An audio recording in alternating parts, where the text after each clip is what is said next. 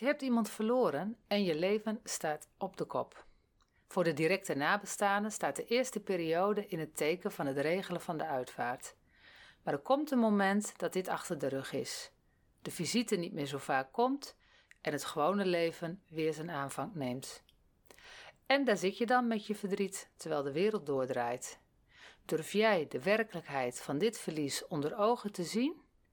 In deze podcast vertel ik je hoe je dat doet.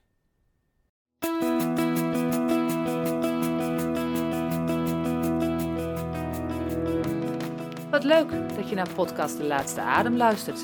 Mijn naam is Mirjam Koetsen en ik begeleid mensen die in de laatste fase van hun leven zitten, zodat ze deze periode op hun eigen wijze en op een waardevolle manier kunnen afsluiten. In de podcast ga ik het niet alleen hebben over rouw en rouwverwerking, maar komen ook onderwerpen aan de orde als afscheid nemen, uitvaart regelen, verwerken van trauma's, fit zijn en fit voelen, voeding, stress enzovoort. Ik wens je veel luisterplezier.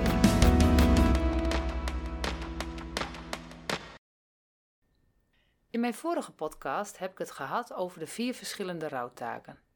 En in deze aflevering ga ik het hebben over de eerste rouwtaak: de werkelijkheid van het verlies onder ogen zien. Je kunt deze aflevering prima los van de andere afleveringen luisteren, maar mocht je behoefte hebben aan context, dan raad ik je aan om zeker eerst naar het eerste deel te luisteren. Misschien herken je het gevoel: je hart en hoofd lopen niet synchroon. En dat is bij mensen die in de rouw zijn vaak heel sterk het geval. Je hoofd weet dat iemand overleden is en je hart wil daar nog niet aan. Deze verdoving, ontkenning, heeft ook een functie.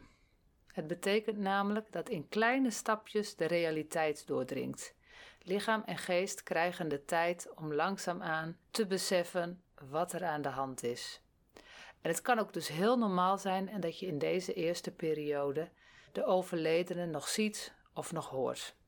Uiteindelijk is het wel belangrijk dat je uit die ontkenningsfase komt, want dan pas kan het rouwproces starten.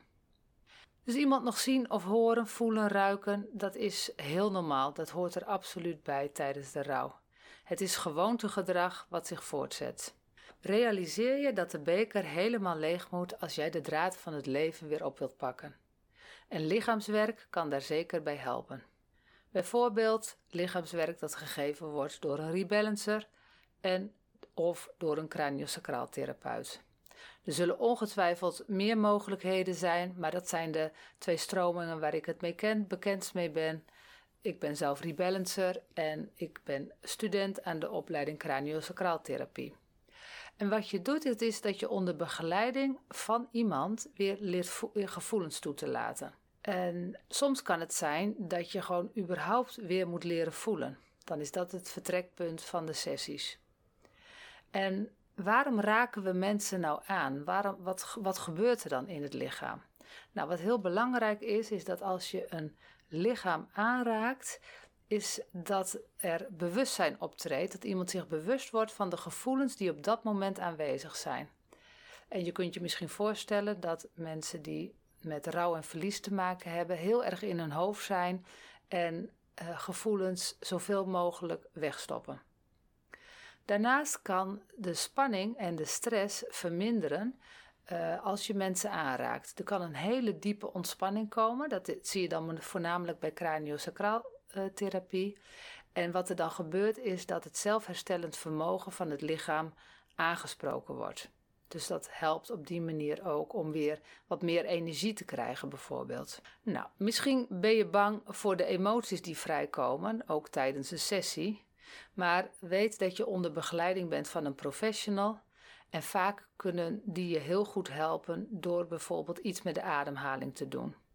Met de ademhaling kun je heel goed emoties reguleren, ook als het overweldigend wordt. Je kunt ademen om rustig te worden, maar je kunt ook bepaalde technieken toepassen in je ademhaling om juist heel veel energie te genereren of bepaalde emoties op te wekken. Dat is echt heel goed mogelijk. Nou ja, vooral voor mensen uit de directe omgeving helpt het fysiek afscheid nemen van de overledene. En het helpt om de realiteit onder ogen te zien. Mensen zijn daar wel eens huiverig voor om dat te doen. Met name ook omdat het idee dan leeft, dat is het enige beeld wat je dan van iemand overhoudt. Nou, dat hoeft niet zo te zijn. Mijn ervaring zelf is, uh, ik heb in mijn leven al uh, diverse sterfgevallen meegemaakt en meestal ook wel de mensen gezien. Ik vind altijd dat ze er niet op hun mooist bij liggen, maar het is niet zo dat het het enige beeld is wat ik daarna van hun uh, overhoud. In het begin misschien wel even, maar dat verdwijnt vrij snel. En dan zijn eigenlijk alle andere herinneringen en andere beelden voeren dan weer de boventoon. Nu kan het zo zijn dat iemand door een ongeluk behoorlijk beschadigd is en verminkt is en eigenlijk niet goed toonbaar meer is. Wat belangrijk is, dat je dan toch afscheid, fysiek afscheid neemt van het lichaam. Als bijvoorbeeld een gezicht niet meer toonbaar is, dan is misschien een hand of een voet of een been of een arm wel toonbaar. Maar iets, iets waardoor je iemand ook nog kunt herkennen. Want het helpt echt bij, uh, om de realiteit onder ogen te zien. Misschien ben jij een van de luisteraars die uh, recentelijk niet te maken heeft gehad met een dierbaar verlies. Um, maar weet je wel iemand in de omgeving die dat is overkomen? Mensen vinden het vaak ook heel lastig. Wat zeg je wel, wat zeg je niet? Wat doe je wel, wat doe je niet? Uh, hoe kunnen we mensen helpen die met een verlies te maken hebben gehad? Nou, daar zijn wel een aantal tips voor te geven. Vaak hebben mensen die een uh, sterfgeval hebben meegemaakt de behoefte om het verhaal te vertellen. En het kan best zijn dat ze het verhaal al voor de derde of de vierde of de vijfde keer aan je vertellen. Maar ja, dat realiseer je dat het in dit geval niet om jou gaat, maar om de ander. Het helpt de persoon met het verwerken van het verlies. En het kan ook zijn dat, je, dat sommige mensen er uh, bijna niet over spreken en anderen weer wel. Maar geef mensen, bied mensen die ruimte. Een ander eh, tip is: laat nabestaanden huilen en probeer het huilen niet te stoppen.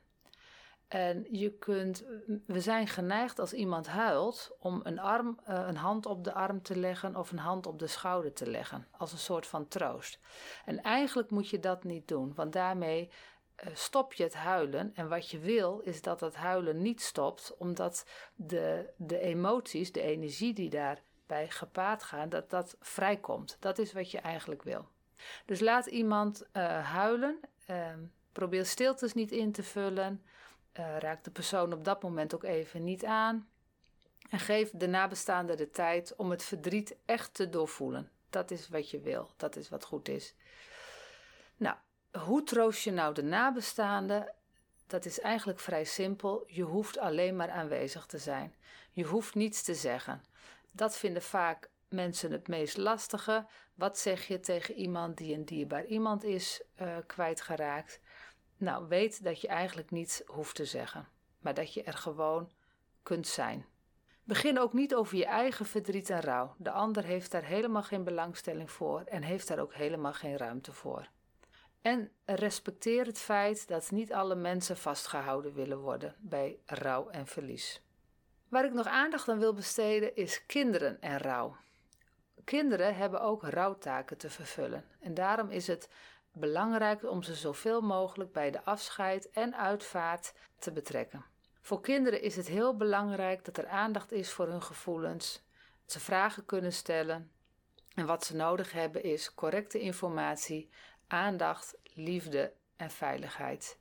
Er wordt wel gedacht dat kinderen dan daar later heel veel schade aan, eh, mentale schade aan oplopen. Dat blijkt niet het geval te zijn. Als je echt kinderen de ruimte geeft om vragen te stellen, je geeft ze liefde en aandacht, correcte informatie, je betrekt ze bij afscheid en uitvaart, dan kunnen kinderen dat prima verwerken. Wat wij zelf gedaan hebben toen mijn schoonmoeder overleden was, is het volgende. Mijn dochters waren toen, denk ik, iets van zeven en vier jaar oud. En we hebben ze in ieder geval een tekening laten maken en die in de kist laten stoppen van oma. We hebben ook nooit gezegd dat oma sliep. Want uh, ja, we hadden zoiets van, als ze dan zelf naar bed gaan en slapen, dan denken ze, zijn ze ook bang dat ze niet meer uh, wakker worden. Dus dat hebben we niet niet uh, gezegd. We hebben gewoon het woord: de oma is dood en oma komt niet meer terug. We hebben de kinderen uh, oma gewoon laten aanraken, dus de handen even laten aanraken en het gezicht even laten aanraken. En op een gegeven moment werden we ook een beetje baldadig.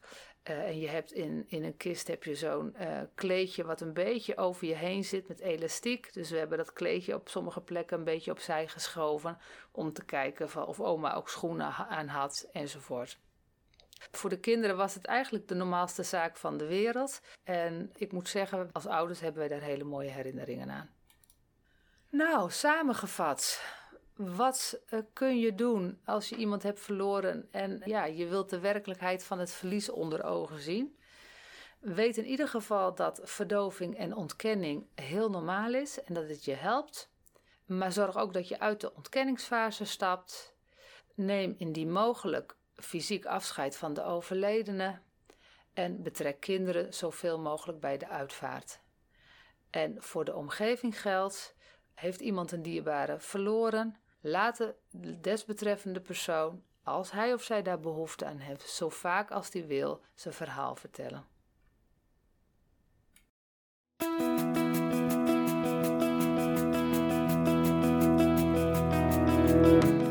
Dat was het alweer voor deze keer. Ontzettend leuk dat je naar deze aflevering van de Laatste Adem podcast hebt geluisterd. Voor nu een hele fijne dag. Vond je deze podcast leuk? Deel hem dan met vrienden en mensen in je omgeving. Tot de volgende keer.